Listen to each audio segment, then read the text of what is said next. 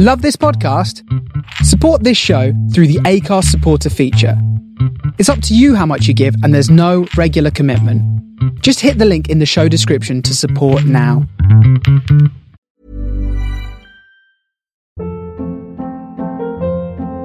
Hold up. What was that? Boring. No flavor. That was as bad as those leftovers you ate all week. Keke Palmer here, and it's time to say hello to something fresh and guilt-free. Hello Fresh. Jazz up dinner with pecan-crusted chicken or garlic butter shrimp scampi. Now that's music to my mouth. Hello Fresh. Let's get this dinner party started. Discover all the delicious possibilities at hellofresh.com. Even on a budget, quality is non-negotiable. That's why Quince is the place to score high-end essentials at 50 to 80% less than similar brands. Get your hands on buttery soft cashmere sweaters from just 60 bucks, Italian leather jackets, and so much more. And the best part about Quince, they exclusively partner with factories committed to safe, ethical, and responsible manufacturing. Elevate your style without the elevated price tag with Quince. Go to quince.com slash upgrade for free shipping and 365-day returns.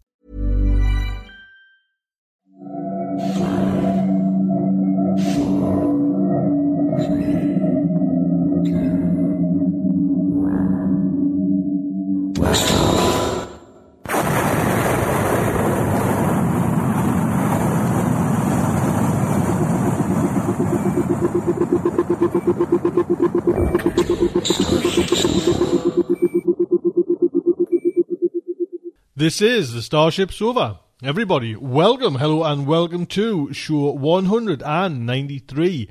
I am your host, Tony C. Smith.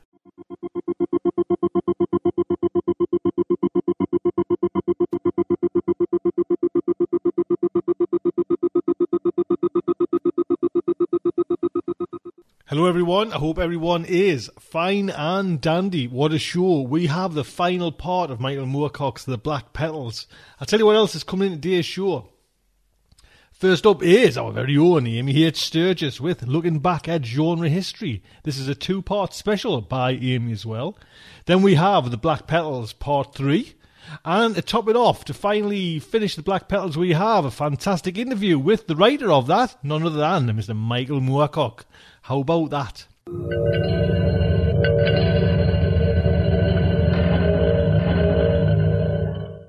Let's jump straight into this show then with Amy H. Sturgis and looking back at genre history. Ames! Hello, ladies and gentlemen. It is time for another look back into genre history. In the past, I've done a retrospective segment on H.P. Lovecraft as an important author in genre history. For those of you who are keeping count, that was in Aural Delight Show 150. But what I'd like to do now is look a bit more closely at his nonfiction work, specifically his work as a theorist of and critic of genre fiction. Although his essays in defense of Dagon, supernatural horror in literature, some notes on interplanetary fiction, and notes on writing weird fiction were penned and published during very different eras of Lovecraft's artistic life, they present together a unified defense and exploration of imaginative fiction. In his mind, Lovecraft was the product of science, but in his soul, he was the child of wonder, chasing awe and terror like an elusive, half seen shadow glimpsed from the corner of the eye. He captured a revolutionary vision of fiction in his essays. And then he went on to illustrate his theories in the pages of his tales, and he accomplished both with remarkable clarity and increasing sophistication. In today's segment, I'd like to look in particular at his 1921 essay in defense of Dagon.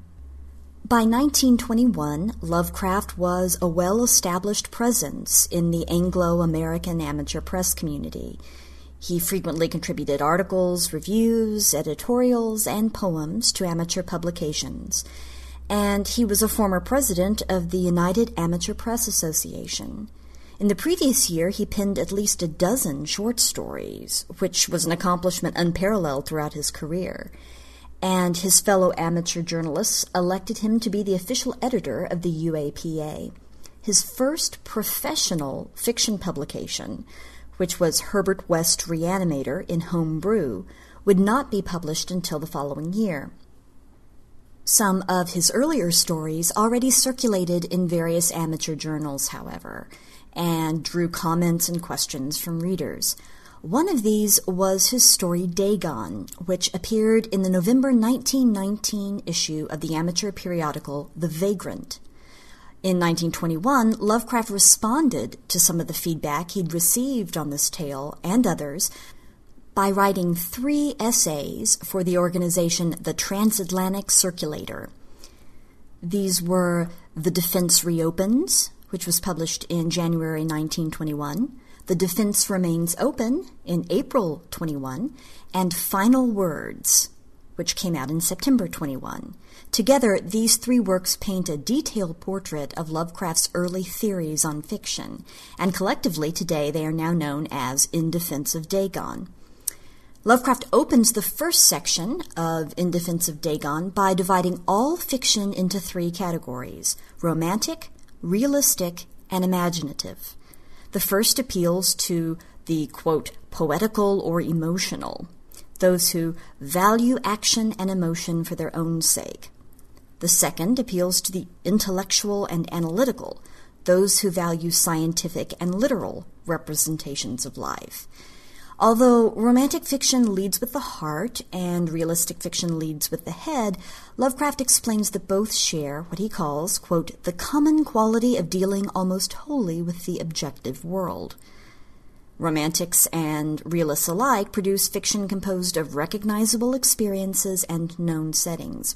In this, Lovecraft anticipates science fiction scholar James Gunn's classifications, which he put forth in Toward a Defense of Science Fiction in 2005, and in which he identifies both romantic and realistic fiction as the literature of continuity, or writing that represents an unbroken link to the everyday world experienced by us all.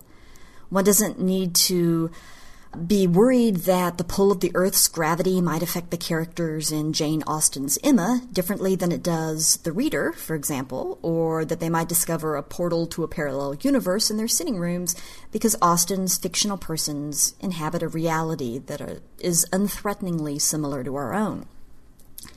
According to Lovecraft, this fiction of continuity, whether it's emotional or rational, it denies the imagination.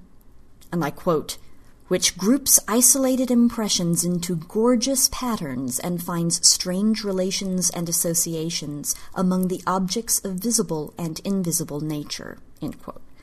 Imaginative fiction, on the other hand, allows the author full creativity, license to pursue what Lovecraft called art in its most essential sense.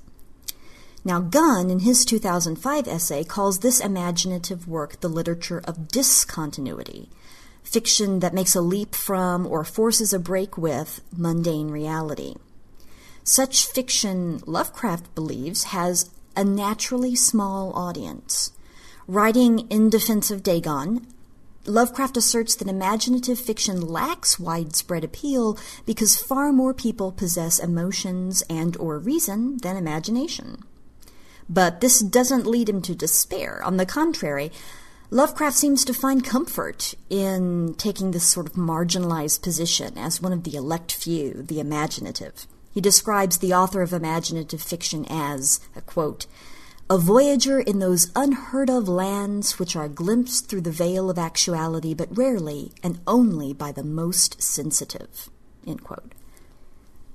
Romantic and realistic fiction might be the meat and potatoes for the masses, but imaginative fiction, Lovecraft argues, is the caviar for those of a more discriminating intellectual palate.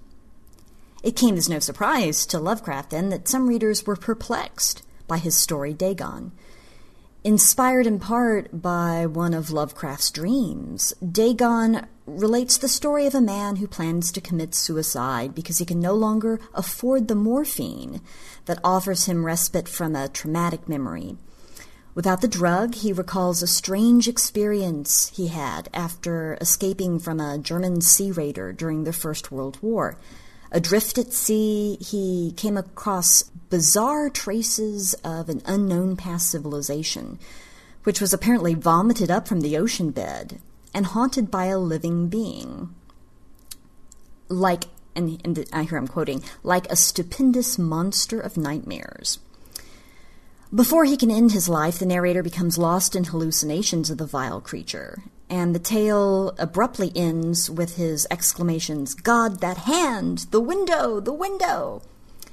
Lovecraft revisited the themes of this tale in later works, such as The Call of Cthulhu in 1926 and The Shadow over Innsmouth in 1931, um, the latter of which even references Dagon by name. Dagon fits Lovecraft's understanding of imaginative fiction by offering the reader a vision of one of those unheard of lands in this case, what he calls the immeasurable black canyon in the slimy expanse of hellish black mire at sea. Lovecraft never explains fully what the narrator's discovery of the landmass, its mysterious stone monolith, and the horrific creature mean, except for madness for the unfortunate guy. The reader receives only a passing glimpse of uh, cryptic bas reliefs and weird inscriptions on the stone, only an unfocused glance at the lurking monster. But these are enough to suggest that fundamental assumptions we hold about our world are mistaken. In so doing, Dagon breaks the rules of the mundane. Writing in defense of Dagon, then, Lovecraft is untroubled by a reader's protest that the story does not seem plausible or real. He just doesn't care. Those goals belong to the author of the romantic or realistic tale, not the writer of imaginative fiction. Lovecraft goes on in In Defense of Dagon to note that his aim in stories like Dagon is, quote, purely and simply to reproduce a mood. The reaction he preferred, of course, was fear. His further responses to reader comments show he sought to create that desired mood in a particular kind of way. For example, he writes, The essence of the horrible is the unnatural. To inspire horror, then, Lovecraft described things that challenge the reader's understanding of what is right and how things are. One of the most prevalent examples of this throughout his collected stories is his repeated description of hyperbolic and elliptic geometry in architecture, the strangeness and wrongness of non Euclidean angles in alien structures. And his story Dagon supplies another case. The narrator studies images carved in the stone monolith. Their forms and size seem hopelessly wrong compared to the protagonist and what he knows and what the reader knows to be true. And here I'll give you a quote. Grotesque beyond the imagination of a Poe or a Bulwer, they were damnably human in general outline, despite webbed hands and feet, shockingly wide and flabby lips, glassy, bulging eyes, and other features even less pleasant to recall. Curiously enough, they seem to have been chiseled badly out of proportion with their scenic background, for one of the creatures was shown in the act of killing a whale, represented as but little larger than himself. Such things, the narrator assumes, just can't be. They're unnatural. By undermining this assumption and suggesting a world in which such things definitely can be, a world in which we're face to face with them, in fact, Dagon produces Lovecraft's desired effect. Another tool Lovecraft uses to build mood is scale. In his essay, he admits, quote, probably the worst thing is solitude in barren immensity. Dagon provides a clear example of how he employs this worst thing in his writing. The narrator relates, quote, I think my horror was greater when I gained the summit of the mound and looked down the other side into an immeasurable pit or canyon, whose black recesses the moon had not yet soared high enough to illumine. I felt myself on the edge of the world, peering over the rim into a fathomless chaos of eternal night. Alone, dwarfed by his unfamiliar and fantastic surroundings, the protagonist feels unmoored and insignificant, and so too, for that matter, does the reader. Scale not only helped to create a mood, it also reflected Lovecraft's cosmic perspective on the universe. In the second section of In Defense of Dagon, Lovecraft writes, quote, Man's relations to man do not captivate my fancy. It is man's relations to the cosmos, to the unknown, which alone arouses in me the spark of creative imagination. The humanocentric pose is impossible for me, for I cannot acquire the primitive myopia which magnifies the earth and ignores the background. So, informed by the revelations of astronomy and the other hard sciences he studied, Lovecraft grew to embrace an atheistic, mechanistic materialism, and he saw the universe as vast and unknowable, and humanity as fleeting and inconsequential. His tales of elder gods and various other creatures from across space and time reflected his conviction that humans occupied a most humble place in the cosmic hierarchy, destined to be neither first nor last on this planet, but rather the victims of impersonal and mighty forces we can neither comprehend nor combat. Some of his most celebrated stories, such as The Color Out of Space, first published in 1927, The Call of Cthulhu in 28, The Whisperer in Darkness in 31, At the Mountains of Madness in 36, The Haunter of the Dark also in 36, and The Shadow Out of Time, still yet in 36, uh, among others, allude to malignant extraterrestrial presences and the dire repercussions their secrets may hold for humankind. This cosmic outlook remains one of the trademarks of Lovecraft's imaginative fiction. Fritz Leiber Jr. was one of the earliest critics to recognize the revolutionary change in perspective that Lovecraft's scale of storytelling made possible. In A Literary Copernicus, which appeared first in full form in Something About Cats and Other Pieces in 1949, Leiber argues that Lovecraft, quote, shifted the focus of supernatural dread from man and his little world and his gods to the stars and the black and unplumbed gulfs of intergalactic space. In Lovecraft and the Cosmic Quality in Fiction, First published in the May 1976 issue of The Diversifier, critic Richard L. Tierney coins the label cosmos centered to describe the style of fiction Lovecraft created and discussed. As Tierney explains, the cosmos centered tale, quote, attempts to ease the reader away from his preconceived notions entirely and leave him with the odd feeling that he really knows nothing about the cosmos at all, but is about to know. Lovecraft's cast of protagonists, from the unfortunate narrator of Dagon to other scientists, researchers, journalists, and seekers, is made up of those who are about to know, many of whom pay a high price for their terrible knowledge, forfeiting either their lives or their sanity. Perhaps Lovecraft's cosmic sense of scale is best summed up in his short story The Silver Key, which was first published in the January 29 issue of Weird Tales. Lovecraft writes that, quote, the blind cosmos grinds aimlessly on from nothing to something and from something back to nothing again, neither heeding nor knowing the wishes or existence of the minds that flicker for a second now and then in the darkness. To be sure, this cosmic perspective is neither reassuring nor uplifting. Yet Lovecraft's unswerving willingness to accept the unflattering, unsympathetic lessons taught by science led directly to his need for imaginative fiction. The eminent H.P. Lovecraft scholar S.T. Joshi pointed out in his scriptorium essay, H.P. Lovecraft, that, I quote, it was precisely because Lovecraft felt the universe to be an unswerving mechanism with rigid natural laws that he required the escape of imagination. So, without the cosmic perspective, then, there would be no need either for Dagon or in defense of Dagon. Lovecraft would carry this cosmic worldview as well as his burden and conviction for imaginative fiction through the following stages of his artistic life. I will end this segment here, and in my next segment, I will pick up with the second half of this two part look at Lovecraft's essays and what they tell us about his understanding about genre fiction. I hope you've enjoyed this look back into genre history, and I look forward to talking with you again soon.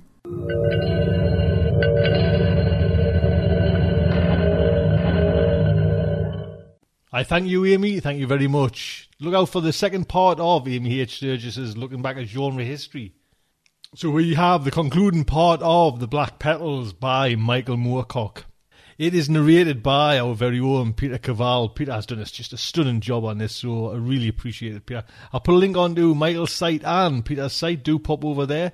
Straight after the story, I'll run straight into with the interview with I did with Michael Moorcock as well. So you've got that to look forward to as well. So the Starship Sofa is very proud to present Black Petals, an Elric story by Michael Moorcock, read by Peter Cavell. In chapters 1 and 2, Prince Elric of Melniboné and his companion Moonglum arrived in Nasiatiki in search of a plant called the Noibeluscus, or black anemone. Legend told that this plant, said to bloom only once every thousand years, could cure the symptoms of the deadly form of albinism from which Elric suffered. They met with a local doctor, Nashatak Squet, and discovered that they were not the only party in search of the Noibeluscus. Tylus Creek, king of the Oit, had recently made the treacherous journey upriver to the ruined city of Sum, seeking the flower, and had not returned. The Oit King's twin daughters were currently in Nasiatiki, trying to raise troops to go in search of their father. On the advice of Dr. Nashatak Squet, Elric and Moonglum sought an audience with the Republican Council. Upon arriving at the council house, they met the princesses Semlidaor and Nahwadwar, and the other members of their party, their countryman Duke Origino, the young Horrid Mevza, and Divimar, Elric's cousin, who still held him responsible for the tragedy which had struck their nation some time ago. Divimar was also the only survivor of the Oit King's expedition to Sum, and had lost his entire company of mercenaries in a battle with the savage dwarfish creatures who currently occupied the city. Elric and Moonglum offered their assistance, at least until they reached the city of Sum, and the princesses accepted. Plans were made to set out the next morning. In chapters three and four, Elric and Moonglum met the company at the docks, and set sail upriver for Sum. After four days sailing through the dense jungle, they arrived, and Divimar led them to where his party had been ambushed. At first the city seemed deserted, but suddenly a screaming man, every inch of skin flayed from his body, burst forth from one of the pyramids. In the confusion that followed, the natives attacked. The hail of arrows and javelins forced the party to retreat into a walled courtyard, where they found the small dark shoot that would soon grow into the Noibeluscus. Elric's strength was nearly gone, but he knew that the plant could not be harvested until nightfall, some hours away. From inside one of the pyramids, the Oit King called out to the company, urging them to flee while they still could. Trapped in the courtyard with no escape, Divimar berated Elric, telling him to save them all by drawing upon the power of Stormbringer, the magical black sword that could sustain his life by devouring the souls of those it killed. Still, Elric resisted the urge to give in to the sword's addictive evil, and instead summoned the last of his strength to cast a spell, crying out the name Sasuras. Chapter 5 Kalakak Somewhere under the river, in a dimension of waters and dark foliage, Elric's voice found a supernatural resonance, stirring the memory of a creature which opened its jaws a fraction and passed a long, leathery tongue between pointed teeth. Its eyes were shut in the sleep of centuries and would not open. The creature's curiosity was not yet aroused. Indeed, it still dreamed dark, sluggish dreams of death, of things devoured and things to be devoured. It was some time before it recognized the word which had awakened it, and some further time before it recalled that Sasuras was perhaps one of its waking names, though not the name by which it identified itself. That name was Kalakak, and it knew that somewhere it had kindred which spoke to it, called to it. But Kallikak still dreamed that it lay curled in the egg its mother had laid somewhere in the multiverse, so many millennia ago. Kallikak lay safely in the mud on the bank of a vast river, whose further bank could not be seen. The world river wound between mudflats, and beyond the mudflats was the rich warmth of mile-high, thick-boled trees, branches twisting and curling and full of living things, all of which tempted its appetite.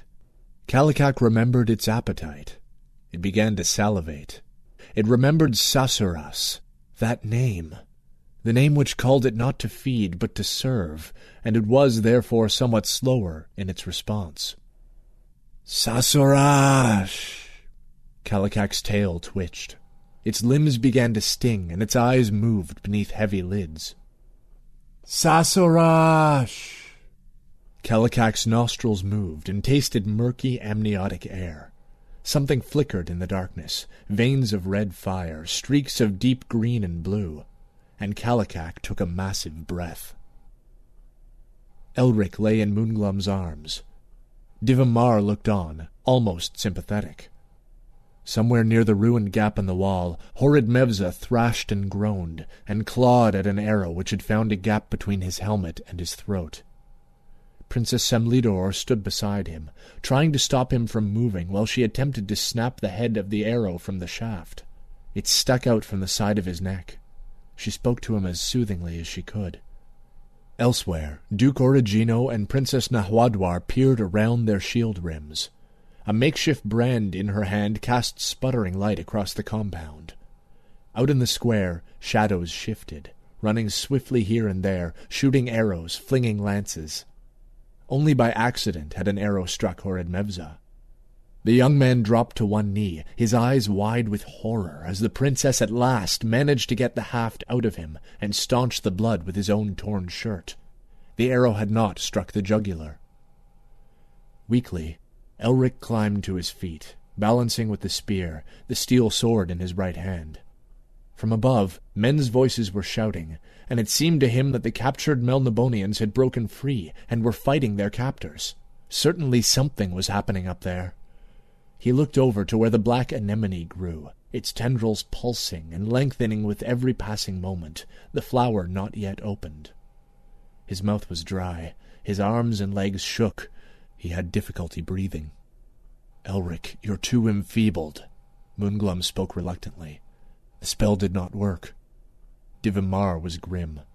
There is only the black sword now. Still Elric shook his head. Trembling, he steadied himself with the spear and, sword raised with difficulty, turned to Princess Nahwadwar. I led us into a trap, I admit, but I promise I will do all I can now. She cursed a soldier's curse and all but spat in his face. I thought you, of all men, would be the one to help us. Now my father faces dreadful death, and your own people too. You carry an unhappy weird upon you, Elric of Melnibone. Oh, how I wish I had not let you join us. He managed to respond, his smile ironic, panting. Madam, you must try to wait until midnight before you condemn me entirely. Another flight of arrows came pouring through the gap. By now they had taken cover. Horrid Mevza had stopped screaming and now sat against a wall, breathing rapidly, the rag pressed on his wound, which no longer bled badly. Princess Semlidor, sword in hand, darted a quick glance around the ragged gap. I can see little in this blackness. It sounds as if they've gone back into the ruins or the forest. Then, as if to contradict her, from above several spears rattled down uselessly. The object of both attacks was to demoralize them. Moonglum's attention was on the Noibeluscus. It's bigger. Look! It reached towards the starlit sky now, touched by the first faint traces of the rising moon. Even though Elric had studied all there was to study about the plant, its rate of growth astonished him. Was he going to die there, with the object of his quest so close, watching it go through its entire life cycle, while unable to make use of its petals? Elric, take the buds! Moonglum helped his friend to his feet. The attempted summoning had weakened him too much, yet still he refused to untangle the wire binding his sword. The long stem of the black anemone stretched high towards the night sky, and then curled downwards. It was only as it reached out towards the wounded Horrid Mevza that Elric realized the thing seemed to be questing for something, questing for fresh blood. Moonglum cried, No! and leapt forward, twin sabers whirling, slashing at the plant, which reared back, hissing. Blood had stimulated the plant's growth. It needs more blood! It's feeding! Moonglum's shout stimulated the albino, who cursed himself. That was why they had been tricked into entering the compound. They were food for the black flower. The knowledge seemed to stimulate the albino. Shouting an oath, his voice quavering, Elric shook his fist up at the window, to be answered by a haphazard rain of missiles. Those savages want us wounded but not dead. That's why they took so many prisoners, to feed the plant. A plant which drank blood and souls as thirstily as his rune sword. Above him, scarred, wicked little faces glared down at them. Out in the night, the other savages prowled, their only intent being to keep the party inside the compound. As it had dawned on Divamar that they were the intended food for the black plant, he began to whistle an old, complicated Melnibonéan melody, The Drowned Boy. What do you say, cousin? Elric asked. Would you wait like a pig in the slaughterhouse, or would you die fighting these filthy little devils? His kinsman darted a look of approval and began to move towards the ragged gap in the wall. Before he could reach his object, he drew a startled breath and stepped backwards, staring. Turning sideways onto the plant, Moonglum peered into the gloom. There was something else out there now, a much larger, heavier shadow. Some kind of beast? And then Elric collapsed, and Duke Origino came blundering past them, screaming to flee into the night. They looked back. Gods, it's so fast! Moonglum gasped. He tried to help, but he was already carrying Elric. The plant writhed and shifted on the ground. It had seized poor young horrid Mevza, who now struggled in its coils. It was squeezing him, so that his blood streamed out from his orifices to be sucked up by the plant's tapering bud. Ugh, the poor bastard's dead already. What had been a thin stem was now a fair-sized trunk, and as they watched, horrified, it thickened visibly, sucking the flesh and blood from the youth's now limp body. Then it dropped back to the ground, slithering into the spread-out skin of the flayed man, filling it. A travesty of a human creature now swayed before them, its tendrils occupying the skin like legs and arms. And from each branch now more tendrils sprang, like fingers and toes, reaching towards the five who remained in the compound. The plant, distinctly manlike in form, continued to grow. And still, Elric knew, it was not yet moonrise. Still the plant sought more sustenance. With a yell, Divamar now flung himself forward and began to hack at the disgusting limbs. The sisters imitated him, their scimitars flashing in the growing light from the sky. Moonglum tried hard to hold his friend upright. Elric did his best to summon the last of his strength. He fell forward, stabbing at the monstrous thing. Anger and disappointment and rage empowered him. He had wanted no more than a normal life, of the kind enjoyed by others. Again and again he thrust the sword, but made no impression upon the thing. A noise behind them. Duke Origino came shrieking back into the compound. His armor was pierced in a dozen places by arrows. His helmet had been knocked from his head, which streamed with blood. He gibbered and pointed behind them, and then fell to the ground. They tried to pull him free of the black anemone, but the gigantic plant was too strong. Its tendrils wrapped around the Duke's body and dragged him to itself. He gave one last, long, yodeling cry as he was lifted into the air, and then suddenly the full moon rose above the high wall and illuminated the scene. The struggling Duke Origino, the five figures, weapons in their hands, gathered around the swaying, man-like plant. Then they turned around to see what Duke Origino had seen, what had caused him to flee back into the compound. Kallikak, said Elric, and he smiled. Chapter 6 The Black Flowers Blossoming The two women stared in horror as the creature Elric called Kallikak pushed its massive bulk against the gap in the compound, breaking down the ancient brick, its cold green eyes glaring, its long snout opening to reveal teeth the length of swords and the thickness of a man's arm. In the moonlight, its scales glistened with water.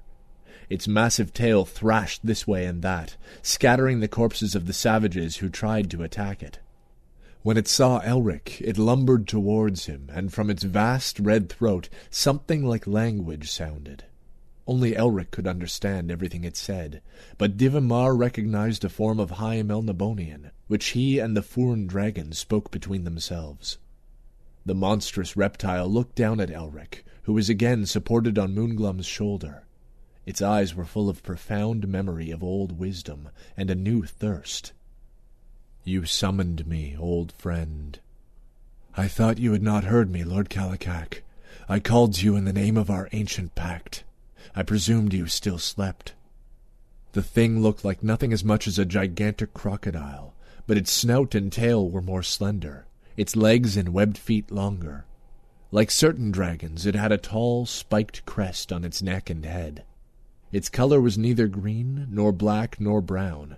It was not an earthy color, as it moved, its scales clashed softly, the sound of wind over drying leather. True, it will be a millennium or two before I am fully rested. Now I am at your service, at least before sleep claims me again. Unlike our mutual kin, the Phoorn, I need rather more sleep than a mere century. The jaws clacked and smacked, almost as if Kallikak joked. Remember, I cannot kill for you. Otherwise you must tell me what you need, before I return to the river below the river, and close my eyes. There is a dream I need to continue. As the man-like plant, distracted, began to devour Duke Origino, Elric pointed towards the high window. We need to reach that opening, yonder. Can you help us? Use my crest to climb. Steadying his scaly bulk with his tail, Kallikak lifted himself on his huge hindquarters, his snout extending to the window from which the Oit King, Tylus Creek, had last called to his daughters. The black flower swayed in the background, unable to assess this new potential danger, as if for all the world a sentient thing. The albino was dangerously weak, but he could still call out instructions to the others. They began to clamber up the reptile's massive back. Below them, the black plant thrashed and screeched. Above them, the dwarfish cannibals crowded to the window and stared in disbelieving consternation. With a yell as bloodthirsty as any warrior's, Princess Nahuadwar led the way through the window, her scimitar taking off a head as smoothly as if she were cutting daisies in a field. Then she disappeared inside, Divamar and Princess Semlidor behind her. Elric and Moonglum were the last to reach the window. With a word of thanks to Lord Kallikak, the albino dropped into the room. The princesses and his cousin had already taken their toll of the savages. Bodies lay everywhere. Red revenge had been taken at last. The remaining savages scrambled into the outer corridors and scattered as far as they could go. They left their prisoners bound, but otherwise unharmed. Weeping with joy, the princesses ran towards their straight-backed but naked father. As they cut his bonds, he stared at them in astonishment. He, like the captured Melnibonéans, had not expected to survive this night.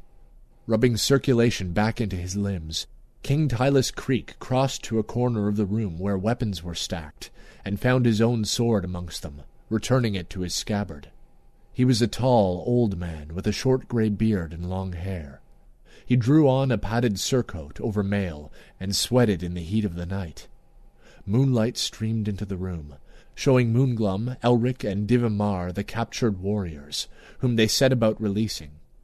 Elric leaned beside the window, taking great gasps of air, scarcely able to stand. Below, the ground shuddered. Presumably, Lord Kallikak had dropped back to all four gigantic legs. Looking down, Elric saw that oddly colored tail disappearing from the compound. Out in the moonlight, the black flower still hissed and slithered and quested for fresh blood. Swiftly, the released soldiers recovered their weapons, then embraced their commander, Divimar. To Elric they offered more formal thanks, clearly surprised by his ruined condition. Some showed concern as he leaned weakly against the window frame, still gasping for breath.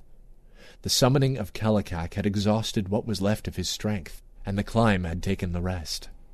We owe our lives to our emperor, Divamar explained. Without him, gentlemen, we would all be dead. The fine-featured bright Empire soldiers remained reserved in their greetings, but some were prepared to accept the truth of their captain's short speech, and bowed briefly to the Prince of Ruins, best known as Kinslayer, whose treachery had destroyed their homeland. Elric expected nothing from them, save acknowledgment of his rank, for none denied that he was their rightful emperor, named by his dying father as the true inheritor of the Ruby Throne. How easily can we leave Soom? said Princess Nahuadwar.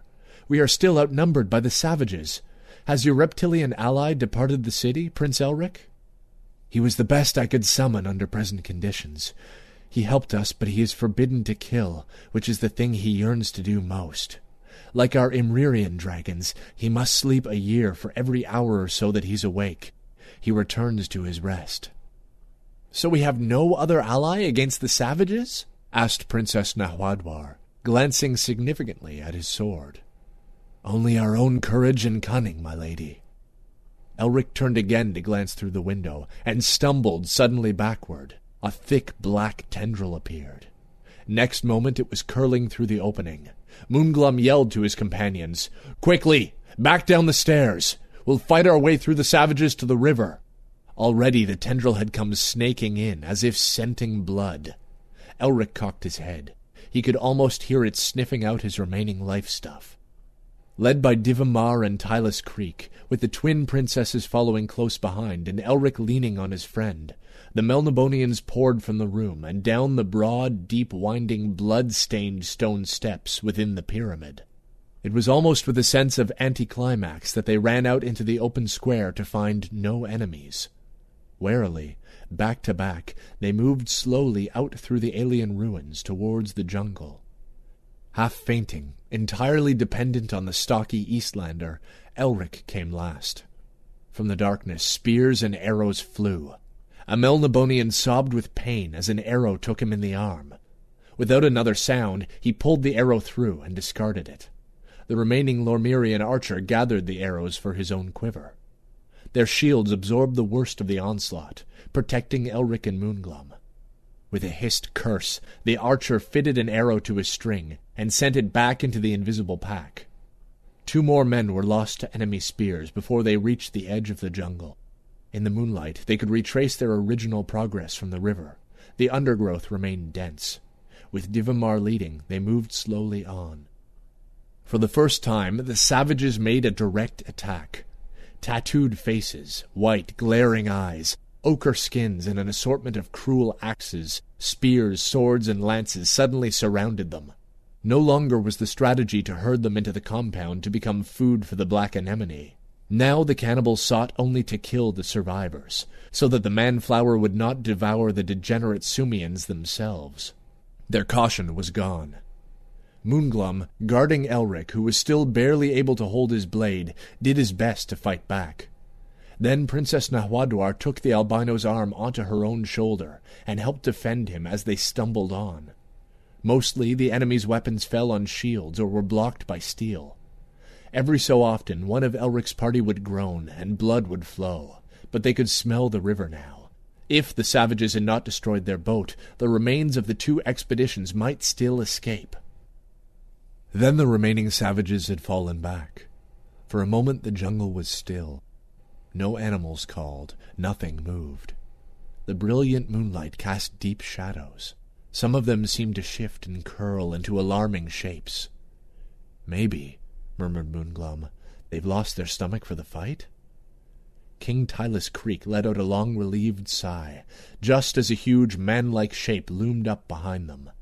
A giant with long curling fingers, Waving as if momentarily unsteady, it balanced itself in their wake.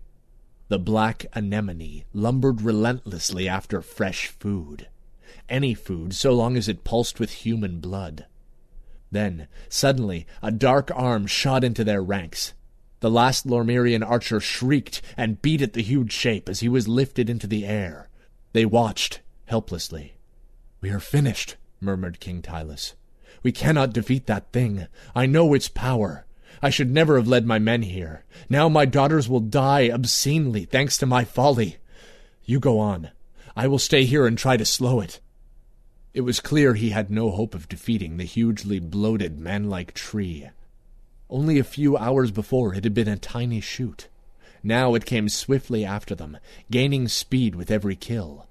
Whenever it paused, it plucked another man from the jungle. It was indiscriminate. Savages, too, were lifted kicking and shouting into its maw. They had no chance of reaching the river before they were caught and their life stuff added to its size, speed, and energy. We will fight together, said Divamar, coming to stand beside the king. Moonglum drew his twin sabers. Rest your back on mine, friend Elric. Sadly we'll die disappointed deaths, killed by the very treasure we sought. No, said Elric. He sighed. Get the women and the rest of our fighters to the boat. I will stay to slow its advance. The savages had not fled after all. Realizing that they were now also food for the Nobiluscus, they flung themselves against the Melnibonéans, perhaps hoping their blood would satisfy the Black Flower. This time Princess Samlidor gasped as a saw-tooth blade slashed her arm. Her father roared his anger, and his sword took the attacker in the throat. Blood spurted. Another black tendril came out of the night and seized the slain savage. Go! cried the albino, almost falling. All of you, go! And his fingers began to fumble at the copper wire securing his sword. Seeing this, Moonglum gripped his shoulder. Elric, we may yet. No, we'll all be slain. And for what? Take everyone and hold the boat for a little while. I'll try to join you. If not, well then I'm missed by one friend at least, and a debt will be partly paid. Like five long fingers, black petals, a hideous gaping travesty of a massive human hand, reached for his arm. He drew back in horror, his own feeble fingers trying desperately to untie the thong securing his sword's hilt to his belt. Moonglum paused and helped the albino to untie the wire. Then he turned, and with a shout began to run into the jungle, herding the little party of survivors before him. The black anemone rose up out of the tangle of silhouetted forest, the full moon outlining its writhing head, while moonlight revealed its broad, waving arms and hands. A thin, terrible whistling noise escaped the cluster of long leaves surrounding what resembled a mouth. From under its feet, a score of savages rose to surround Elric. For a moment the tattooed cannibals stood there confronting him. The silvery light emphasized the whiteness of his skin, no doubt they saw him as some kind of phantom, the chief source of their plan's failure. With deliberate movements, they began to close in on him, watched by the creature they had created through their barbaric blood sacrifice. Elric grinned. Reaching for the great broadsword at his hip, he drew it from its scabbard. So finely balanced was the black blade, he could hold it easily in one hand, almost like a rapier. The sword murmured and whispered in his grasp, and he felt a sudden rush of energy suffuse him, a thrill of ecstasy that others might feel in love-making. Then he began his work. Elric's eyes blazed with red, unholy light, reflecting the flickering runes which ran up and down his blade. Hiring for your small business? If you're not looking for professionals on LinkedIn, you're looking in the wrong place. That's like looking for your car keys in a fish tank. LinkedIn helps you hire professionals you can't find anywhere else, even those who aren't actively searching for a new job but might be open to the perfect role. In a given month, over 70% of LinkedIn users don't even visit other leading job sites. So start looking in the right place. With LinkedIn, you can hire professionals like a professional. Post your free job on linkedin.com slash achieve today. Millions of people have lost weight with personalized plans from Noom. Like Evan, who can't stand salads and still lost 50 pounds. Salads generally for most people are the easy button, right? For me, that wasn't an option. I never really was a salad guy. That's just not who I am. But Noom worked for me. Get your personalized plan today at Noom.com. Real Noom user compensated to provide their story. In four weeks, the typical Noom user can expect to lose one to two pounds per week. Individual results may vary. Ever catch yourself eating the same flavorless dinner three days in a row? Dreaming of something better? Well, HelloFresh is your guilt-free dream come true, baby. It's me, Keke Palmer. Let's wake up those taste buds with hot, juicy pecan-crusted chicken or garlic butter shrimp scampi. Mm. Hello Fresh. Stop dreaming of all the delicious possibilities and dig in at HelloFresh.com. Let's get this dinner party started.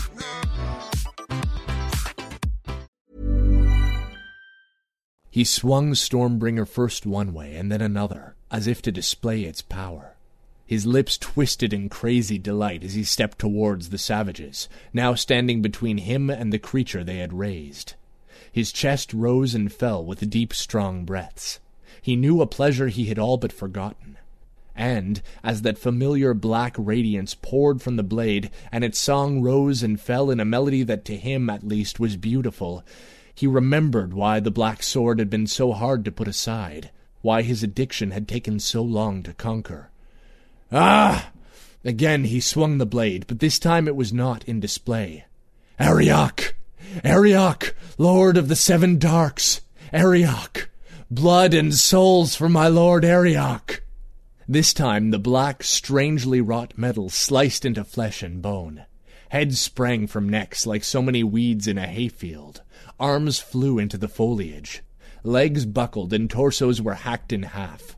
Terrified savages tried to flee, but were now trapped between Elric and the black anemone, drunk on the smell of ruined flesh. It was down on the jungle floor, sucking the blood which pumped from the remains of their bodies. It clucked and yelped with dreadful glee. A few men managed to scuttle past the monster they had brought into being, only to be snared by its prescient tendrils. Elric yelled mockery at the creature.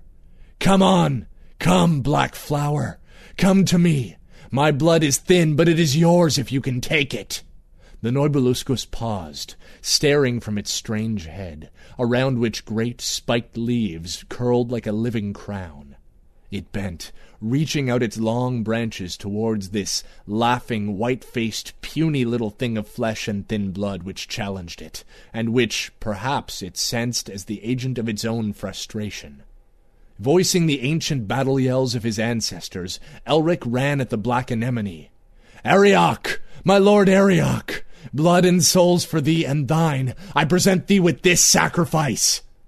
The life force of all those he had killed seared through his veins, filling him with preternatural energy, with a wonderful lust he had almost forgotten, but always craved. The tendril hands reached out to seize him. Elric dodged them, hacking at legs like two trunks standing across the path in front of him. The hands curled down to try to grasp him. A weird shriek escaped the monster as the black blade slashed at the writhing fingers, sending them flying into the undergrowth. Arioch! Blood and souls for my lord Arioch! The albino's features were contorted in unhuman delight, and from somewhere in the darkness came a low, mocking chuckle, as if Elric's patron demon had always known that he and the sword would feed again. At last the black flower was down, but still the arms whipped and thrust and grasped for the albino. Still the black sword sang, Monstrous branches transformed themselves into snakes, coiling around his body, his arms, his legs. But too much energy now pulsed through him. He easily broke free, the blade rising and falling, rising and falling, like a woodsman's axe in the forest. Suddenly, he was tireless. With every blow, the albino's energy increased, while the plant weakened. The head darted at Elric, the cluster of long, tough leaves spearing towards his face, trying to suck it from his shoulders. But he dodged it cleverly, still laughing with that wild, maniacal glee, as much in his blade's power as it was in his. A huge blow. Another.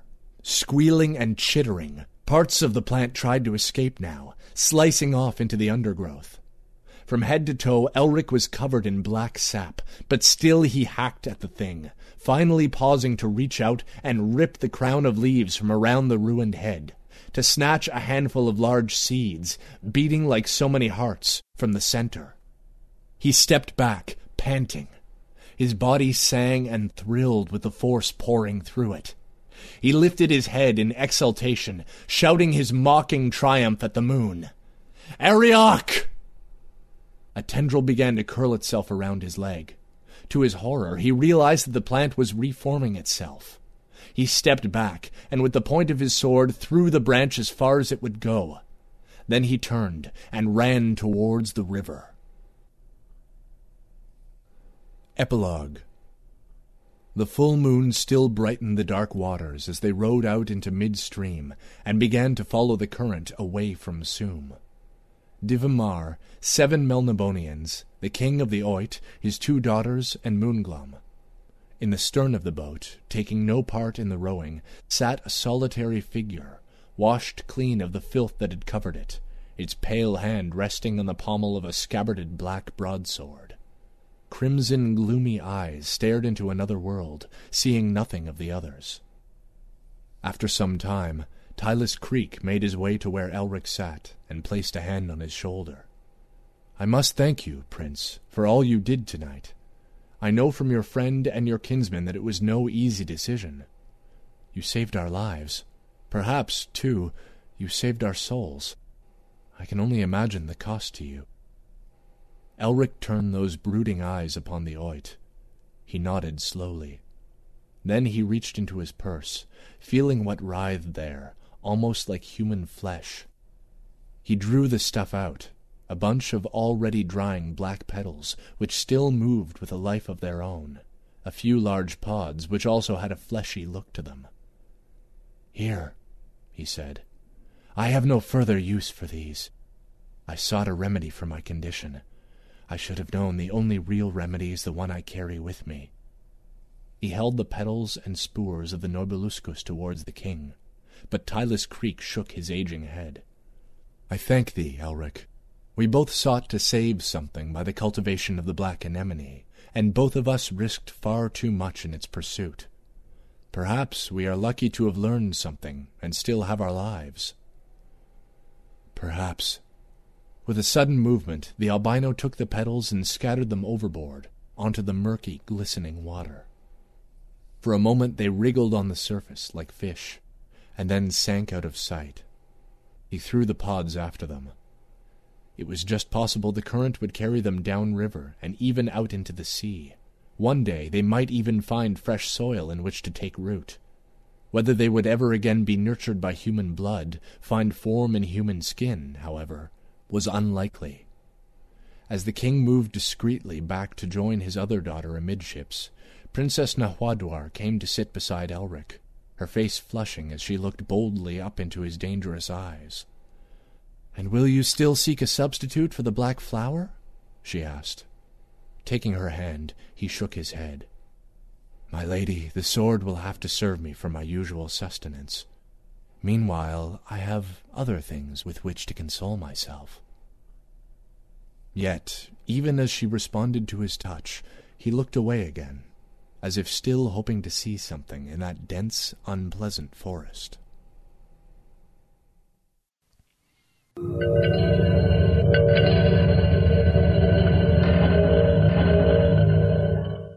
So, believe it or not, we have Mr. Michael Moorcock on the end of this line now. Mike, so nice of you to stop by Starship Sofa.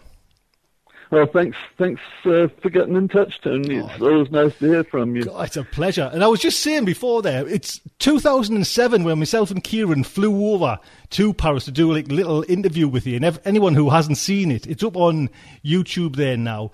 But Mike, are you still backwards and forwards from, you know, your, your base in Texas to Paris? Do you still do that route? Yeah, we do. We, we've um, we've we've got a flat here now. We uh, we were in a rented flat when uh, when when we saw you, but we're now living in uh, in the tenth, which is a much more interesting area than uh, where we were. I think we were near the Eiffel Tower in a very posh flat at the time when when when we you know when when you, you came over. But now we're in a we're in a well, it's a very nice flat, but we're uh, we're right in the middle of of um, what's essentially a North African, Vietnamese, Chinese, um, African neighborhood, and it's it's a it's one I like a lot better than the than the rather fancy neighborhood we were. You know, we, we you, it's one of the few places you can get you can rent flats in for a short time. In it is always the posh places because obviously they're not going to, you know, um, offer offer tourist flats in in uh, in uh, working class areas, as it were. So is is the um the, the flat business? Do you just there for the say I don't know say six months, and then that flat will go by the wayside. You'll go back to Texas, then you have the whole process of looking for another flat. Yeah, we no no we, we, we that used to be it. Yes, but well, we had an agent, you know, and the agency used to used to rent us the flats. But now we've got our own flat. We just you know we we just um, lock it up when we leave and uh, unlock it when we get back. And we've got a very good concierge here who who looks after it for us. So you know it's uh, it's very nice. And now. how how often do you stay in France then? Um, well, it's sort of half and half. It's, we're, at the moment, we're spending more time in America because Linda's mother's um, ill, and we, you know, we, we need to sort of get back and check check up on her from time to time. Um, but but we plan plan to be about you know about half and half. Now it's funny because, like I said, the last time we were there, or the, the only time we were there, is you had a bit of a sore foot, and you were, you know, find found a bit guilty, dragging you out to certain restaurants and things like that. You were limping. is your is your foot cleared up? Are you are you in good health yourself? Oh yeah, I'm in great health now. I had, I mean, uh, it's I just got off crutches in uh, March, I think it was, um, because they, they they amputated the rest of my toes, which I'd been trying to get them to do for some time, because I thought, you know, I'd rather get it over with and get them all off and you know and, and get back to normal, as it were, which I am now, um, because you don't really need your toes, you know, except of course for. Except, except for arithmetic, so I can now only count up to fifteen. That's uh, that's bizarre. What was th- the whole experience like of that? I mean, if you don't mind us asking Well, these I mean, questions, just It, it, it, no, I don't mind, but it went on for about ten years, and and uh, you know, Linda, without Linda's, um, I suppose you'd call it nursing attention. You know, I don't think I would have. I think I would have probably lost my leg, but uh, she she she just looked after me all that time, and now she's of course trying to trying to get unused to doing that, to you know, getting back to living more of her own life than she was. So it's uh, it's a very weird weird thing for for both of us in a way, you know. But but it is much better, and and I I feel a lot better, and I'm you know a lot more optimistic. I'm doing a lot more work now, I think, than I was, which it was the interruptions. I kept getting interruptions, you know, because of having to go to the hospital every day and all that sort of stuff that I couldn't really work very easily. So although it may not seem it, I I hadn't really been turning out as much, you know, as, I usually do. And now I'm back to work, and I'm I'm uh, catching up on a lot of stuff, and and feeling very good about it. you know that's one that's one of the questions I've, I've I was going to ask you. You know, is is retirement just an evil word for you, or do you think one day you're going to just have to say it? that's enough? Do you know, I've had enough. I don't think you do retire. You know, I don't think anybody does um, much these days. Nobody retires. It's, it's, it's you know, you, you hang on to your job as long as possible. But uh, I, I'm, uh, yeah, I mean, I, I don't think I'll retire. I, I, I talked about it, you know, as a joke a few years ago that I was going to retire and I was only going to write one book a year. Um, so, so, so it was. Uh, and, and now actually, uh, of course, I am writing about one book a year. Although although I'm doing a lot of other stuff, I'm doing a lot of uh, um, non-fiction as well as fiction. So um, yeah, it's it's it's uh, it's it's great. Now, I'm still you know I'm still having to get used to it. Um, used to being able to consider long-term work, which I hadn't been before, because you know when you get interrupted pretty much every day by having to go to a hospital or go to a hyperbaric chamber or you know whatever it is, you um, you know you, you you lose your rhythm really um, as far as work's concerned. You so know- I've been doing a lot more reading. Sorry. No, I was, I was, sorry, I was going to say, you know, when you, you, you were kind of joking about losing your, your toes and everything like that, but that must have been one hell of a kind, like, say over a 10 year period, that must have just kind of knocked you sideways, really. Well, it's been irritating, I have to say. Um, you know, just because of the amount of time that's that it's taken up. Um, and I think you just have to look at it that way. When you get older, you know, you you're going to get more things going wrong. I mean, it's just like being an old car, and uh, you, know, you start hearing funny, funny knocking sounds, and, and, wondering where they're coming from. Well, I'm, I'm getting that now, and I'm 44. I'm thinking, God, because my, my, knees play up something. That I'm thinking, oh, not not already. you know, I would love to talk about, you know, because we we kind of email backwards and forwards now and again, and it's a while ago we emailed, and you were right in the middle of doing, you know, the Doctor Who, the the coming of the Terraphiles, and you said, "Oh, I can't really talk about that, Tony, just yet." Can you now talk about that Doctor Who book that you came out oh, with? yeah, of course I can because it's out. Yeah, yeah, and the paperback's coming out, I think, in August. Um, so you know, it's uh, it's it's well well out now.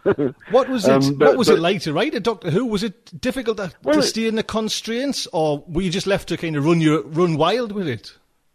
It was a bit difficult because they wouldn't. They were very paranoid about showing the original Matt Smith series.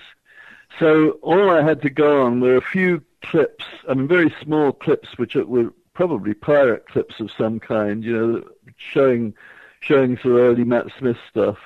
Um, and even that I didn't get till I was halfway through the the book.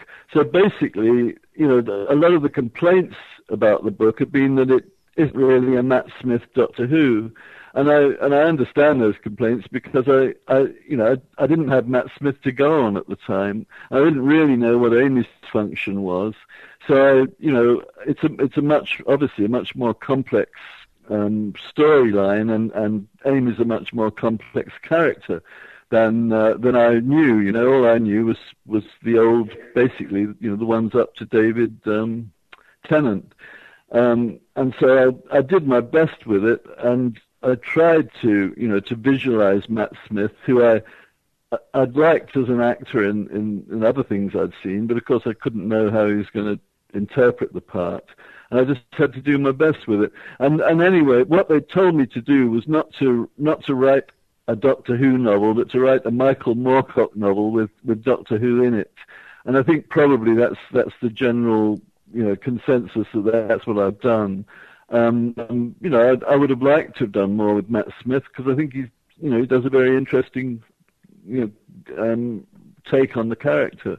But uh, I didn't, you know, I couldn't do it that way. So, so I basically did a, um, you know, a riff on on my own multiverse, really, um, as best I could. Also, I, I was trying to, I was, I was because I because I hadn't had much chance to get down to solid work, um, I've been doing a lot of reading. I've been going back to my, as it were, well springs. You know, my the, the, the books which had which had originally um, excited me when I was a kid um, and a, and a and a teenager.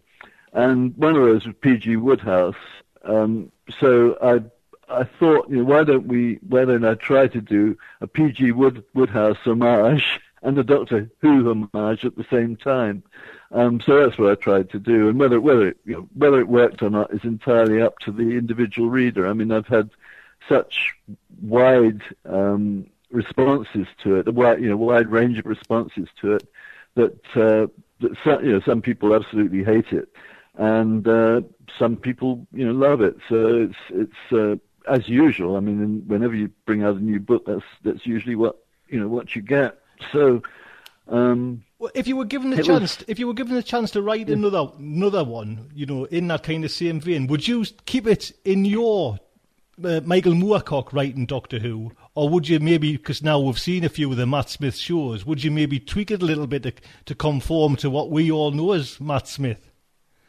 Oh, I would. I mean, I would have done that if I'd have had a chance, because I was, you know, I was trying to write for Matt, uh, the Matt Smith series, obviously, because I knew that was coming out.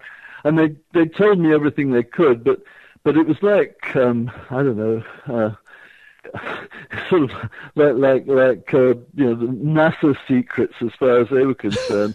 uh, frank, frankly, I, I think they they're a bit self-important about it, you know, because there's such a big fan base now. They seem to think that you know that it's that it's a matter of of, of of world world shaking concern whether or not you know you know if Matt Smith's got a bow tie on or not you know that sort of thing so so it was a bit funny they wouldn't let me have any any um, uh, previews at all um, and if I was doing it if I was doing it now I would write obviously more a more Matt Smith sort of sort of uh, Doctor, but I don't think I'd do another one. Um, I've really got no. Um, it was fun to do one, you know, because it was a it was it was an homage to my own um, enthusiasm for Doctor Who, and and so it was great to do to do it, you know, to put him into a story and write a story about him. But it it it's uh, it's actually harder to do than write uh, a more ambitious sort of novel, you know, of the kind that I'm writing at the moment. So it's it's it's it really I, I wouldn't really do it again. I don't think.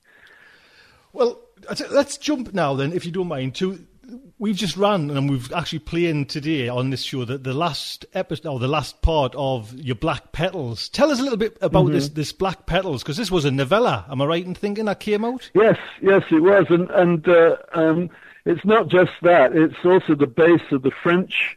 Um, I've done a French a collaboration with a French friend of mine, um, Fabrice Colin, who's a, a well-known fantasy writer in France and uh, we got together and and uh, using that as the base uh, of the novel, we expanded it and and uh, turned it into an Elric novel. So it's the first it's the first new Elric novel in, for, you know, for a long time, and it's obviously the first one ever to appear first in France. It's you know the the French edition is the first edition, um, and it's a, it's it's the kind of thing I like to do, you know, which is to I don't know um, sort of play with, with whatever whatever with whatever you've got available. And I I really did enjoy doing it that way. And essentially, I'm writing um, I, I'm writing novellas uh, for the English-speaking market, as it were. And then um, if if this first one goes well, and it does seem to be going well, um, we'll probably do another one based on a second novella that I wrote, and then I've got a third novella, and that will probably be the end of it, unless, of course, um, Fabrice himself wants to write another one, which I doubt he would do because he's got, you know, he's got his own work to do. But it's it's great doing it, and it had a huge response in France.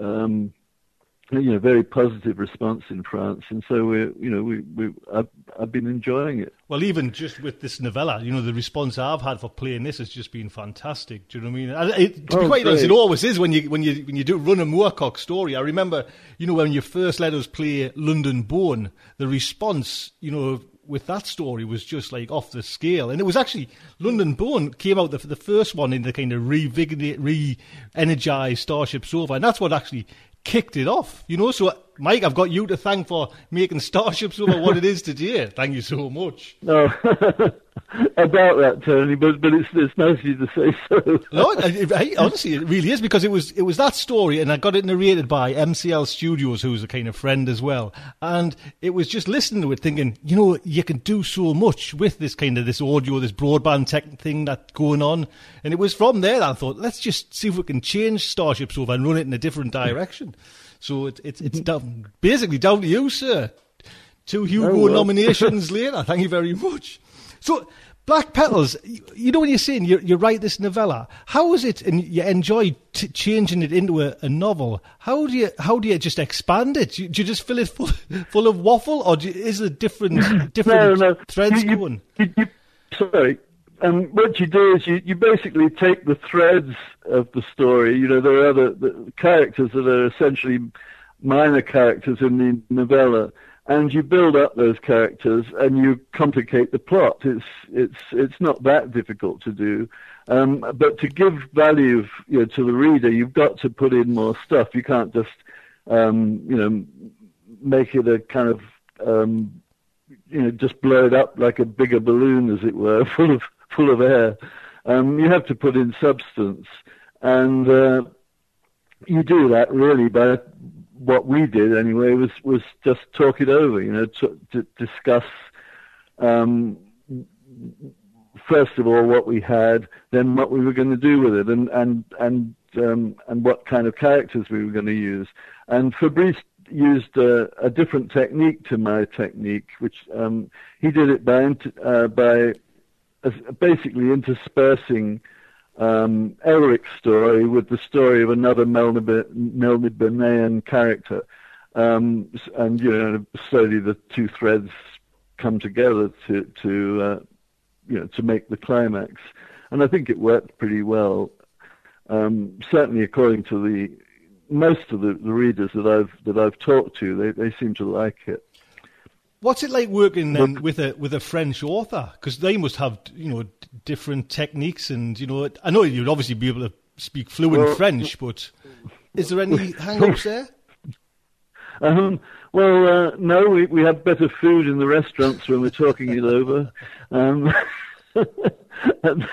I think that's about it, really. I mean, there's not a lot of difference. Um, uh, you know, the the fan base in France is probably as big as anywhere. You know, they, they have huge conventions and there's an awful lot of readers and, and, you know, they have a lot of specialist bookstores, you know, and that sort of thing. So we're really writing to the, you know, I'm really writing to exactly the same audience I've been writing for, you know, ever since I began. The thing is that I, um, Elric's first, after England, Elric's first exposure was in France, really, and uh, that's where Philippe Druillet, the, um, you know, the, the graphic artist, um, that's the first ever Elric, Elric strip was ever done was was done in France in a in a in a magazine that came and went as it happened. Um, and so I've I've always had a very strong um, attachment to, to France and, and French readers, and I've you know had some beautiful editions done over here. So it, there wasn't really a great. It was it was a comfortable thing to be doing, I must say. You know, I, I really enjoyed it, and and the same thing with the response. You know, has been very good. Um, a kind of affectionate response, if you like, in France, just because he, you know, there's a certain certain sentimental attachment as, as well as everything else to, you know, to, uh, to from my point of view, to to you know, to Elric coming out in French. So um, yeah, I, I've. Uh, I've uh, completely forgotten what we were talking about. Was, are, you, are you always close to Elric? You know, like your character, or do you sometimes need to step away from that and just to, like get him out of the way for God's sake and write something no. different? Or is it is he one of them characters that you can just you know you'll have stories now in your mind that you've never even thought you know wrote down? Yeah, I I do actually. I I, I don't get tired of them. You know, Conan Doyle and is supposed to have got sick of Sherlock Holmes and um, you know, various other authors who've had characters like that have, are supposed to have, you know, seen them as a burden after a while. But I really don't get that with Elric. It's partly because Elric has always been, as it were, an aspect of myself. Um, the only problems with is that as I get older and and uh, if not wiser, slightly more uh, buried in my my um, way of looking at the world, um, I have to make Elric like that because there's no other way of dealing with it. So I have to find ways of making it um, uh, either credible that uh, you know that he would would have the thoughts, if you like, of, a, of an older and wiser person. Um, and that, that that's a bit of a problem, I have to say. But apart from that, there really isn't any other problem. I I enjoy doing them, and with these, I've gone right back to an earlier an earlier form of Elric, from really pretty much the earliest stories, and uh, that way I, I in a way, I kind of re- rejuvenate him, if not me. I mean, I probably rejuvenate myself a little bit too. Um, and I really do have a lot of fun doing it. I, um, the Black Petals originally appeared in, in Weird Tales, and uh, it's nice, even though Weird Tales isn't quite the same as it used to be. It was uh, it was very nice to to have a story in Weird Tales at last. Um, you know, in, in the same magazine that that that Howard and Lovecraft and you know and uh, and Ray Bradbury for that matter appeared in you know at an earlier time. So yeah, it was it's just a lot of fun. Is so you you see it's coming out. This book's coming out in France soon. Is is it? Have you yeah, got a publisher for the UK and for the America? No, I haven't. I haven't even talked about it yet.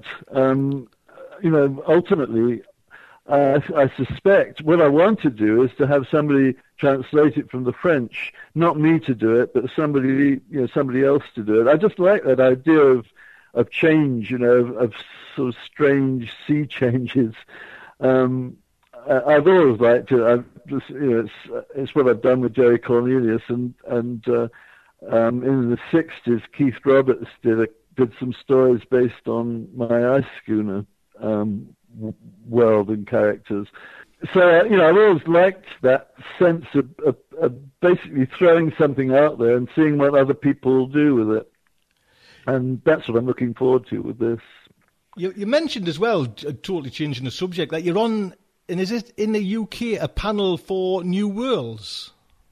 Yeah, it's um, it's part of the uh, the British Library this year is doing a big exhibition, which I think runs from or ran from May and is going to run until September, of uh, science fiction, basically, um, just all sorts of, of different aspects of science fiction, stuff they've got in their you know in their um, uh, files.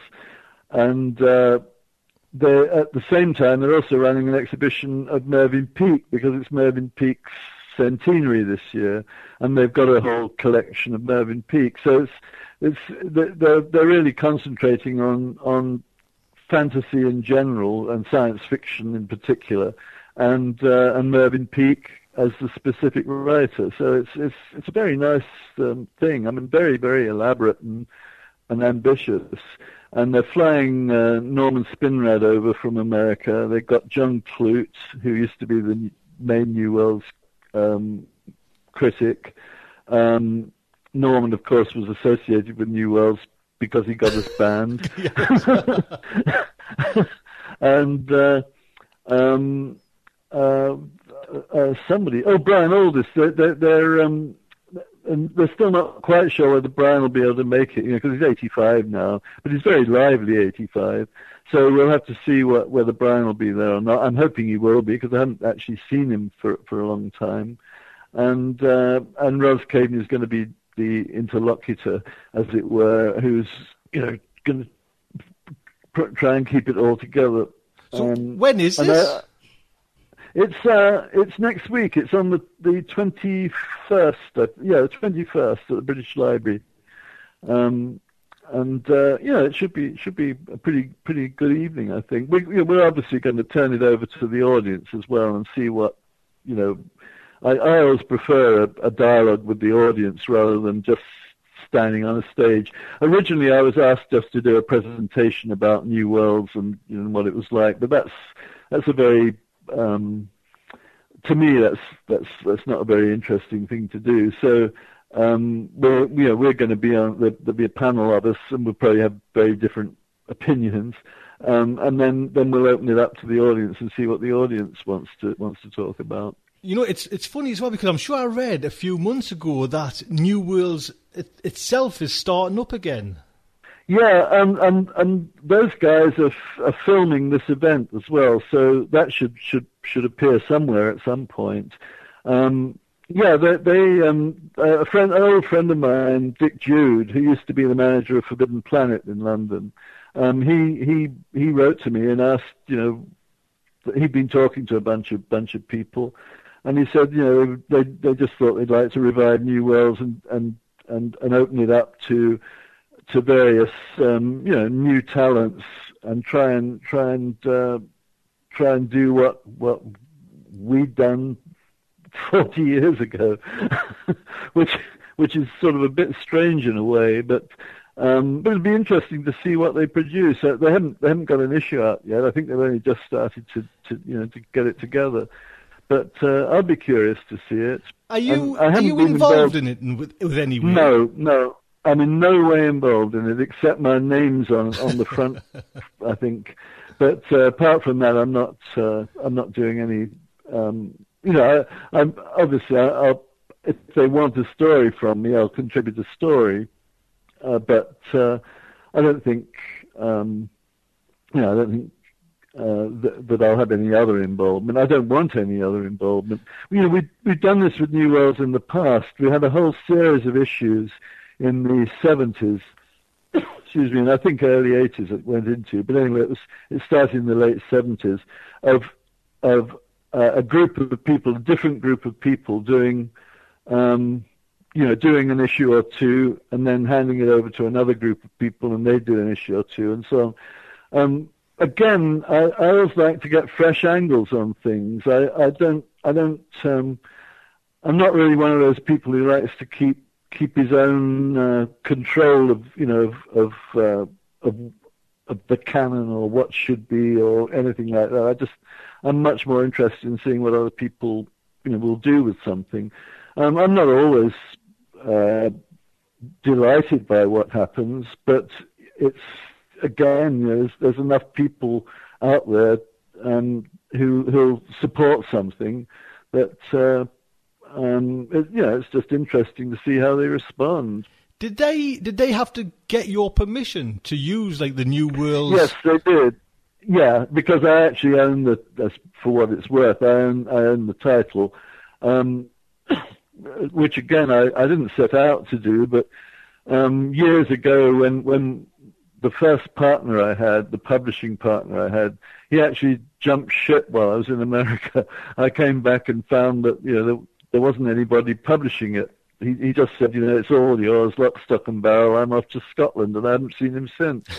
um, and uh, so I, I, you know, I took over publishing um, at that point, which would have been about 1967, and uh, and it was it was those issues which were probably the the uh, you know the best issues that we, we we'd ever done with the with the you know best bunch of of uh, stories and so on in them.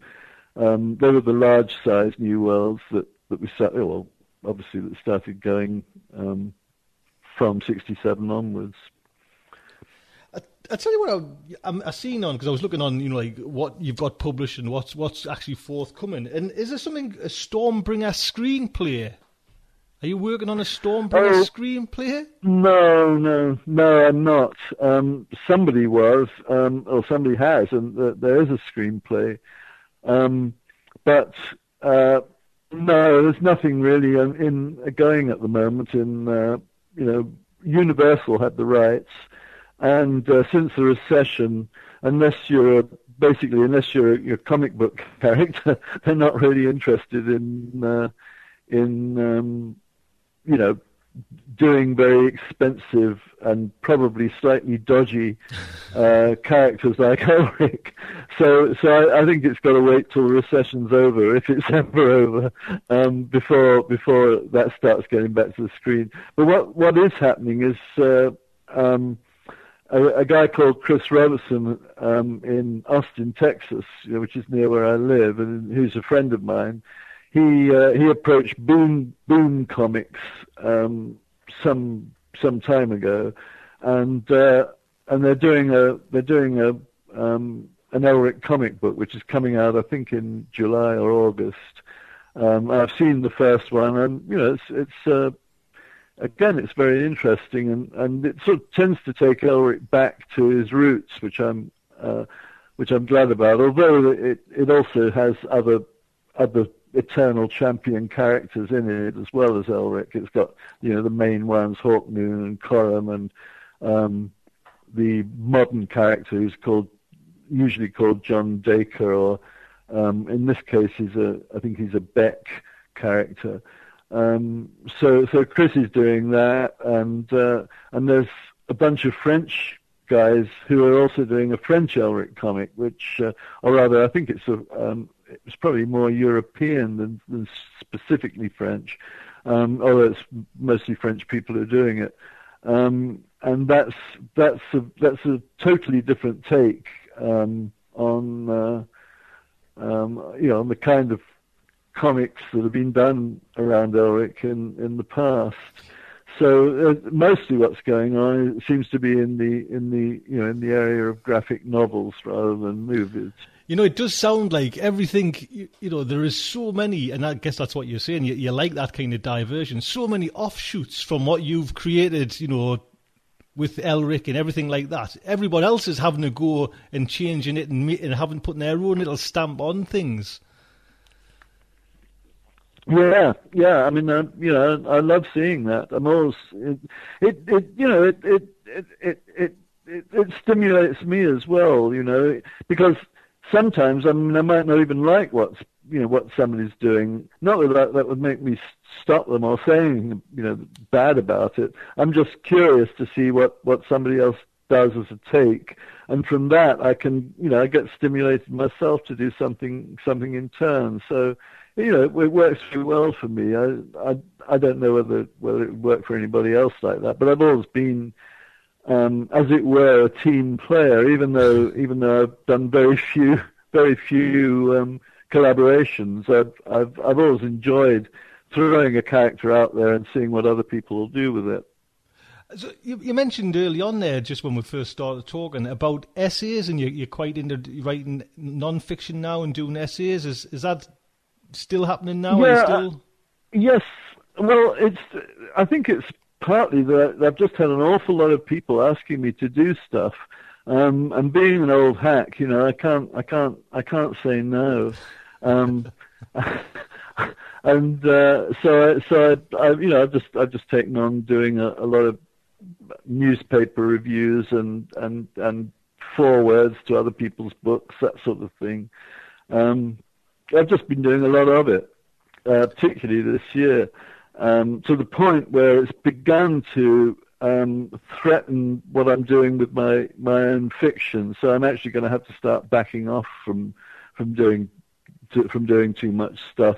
But um, it's partly also been around you know Mervyn Peake's centenary so people tend to ask me to write introductions to various Peake volumes, and we've got the uh, the Mervyn Peake Sunday books coming out, which I think come out again, I think July or August, um, which again was first done in France. I did it. I, what I did is I I took the the drawings that that Mervyn had done for his boys when they were young, um, which are you know, just just the same kind of drawings you see in, in a lot of his work, but he'd happened to do these just for his, his sons, you know, to, to pass the time on a on a dull Sunday afternoon.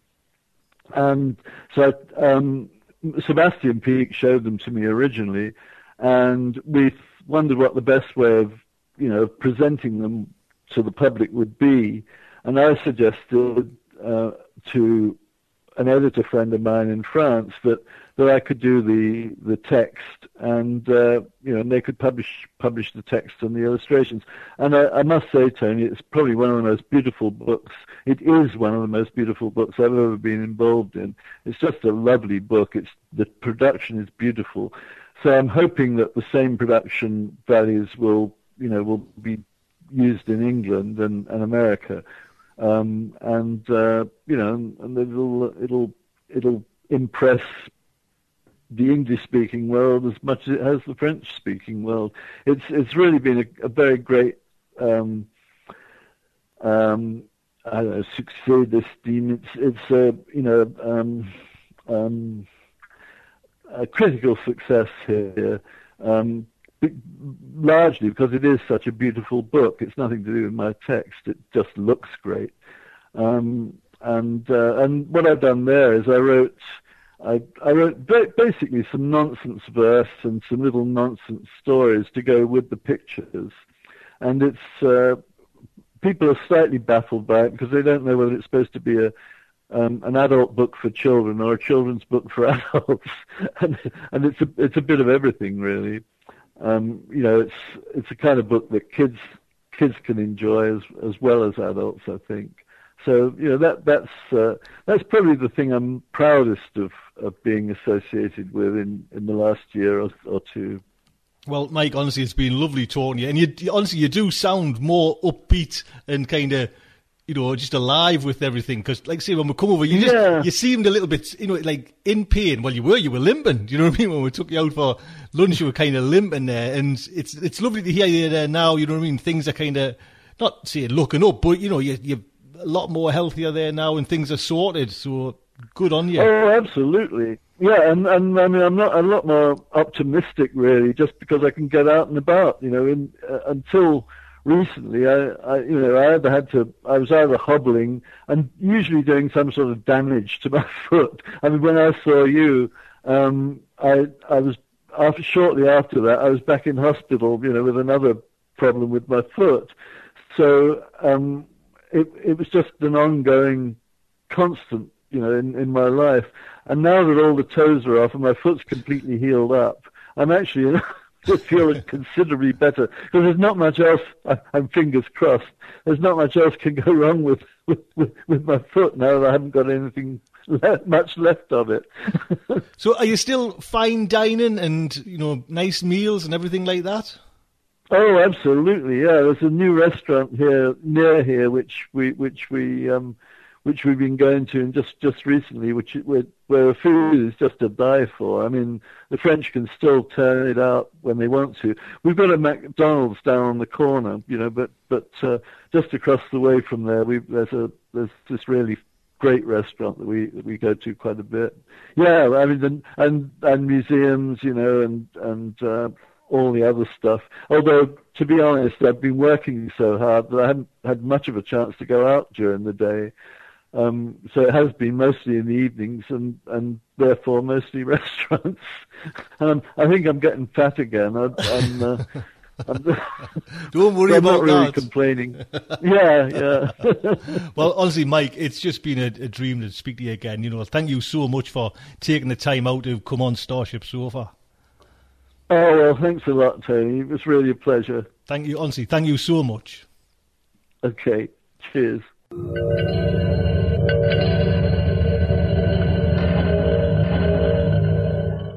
There you go. What a show. Come on, man. Three part special, Mike Moorcock. Art by Ben Wooten and just a, a, fantastic narration by Peter Cavall. Everyone who's taken part in that, honestly, that over these three weeks, thank you so much. Means a lot to us, thank you. What will be going on next week? Only I know. I haven't got a clue just yet. So, until then, just like to say, good night from me.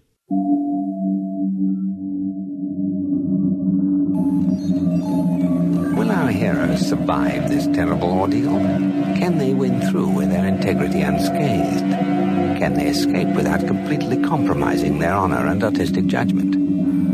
Tune in next week for the next exciting installment of Starship Sofa. Evacuation procedure initiated. Shuttle set for launch. Airlock will be opened in three, two, one.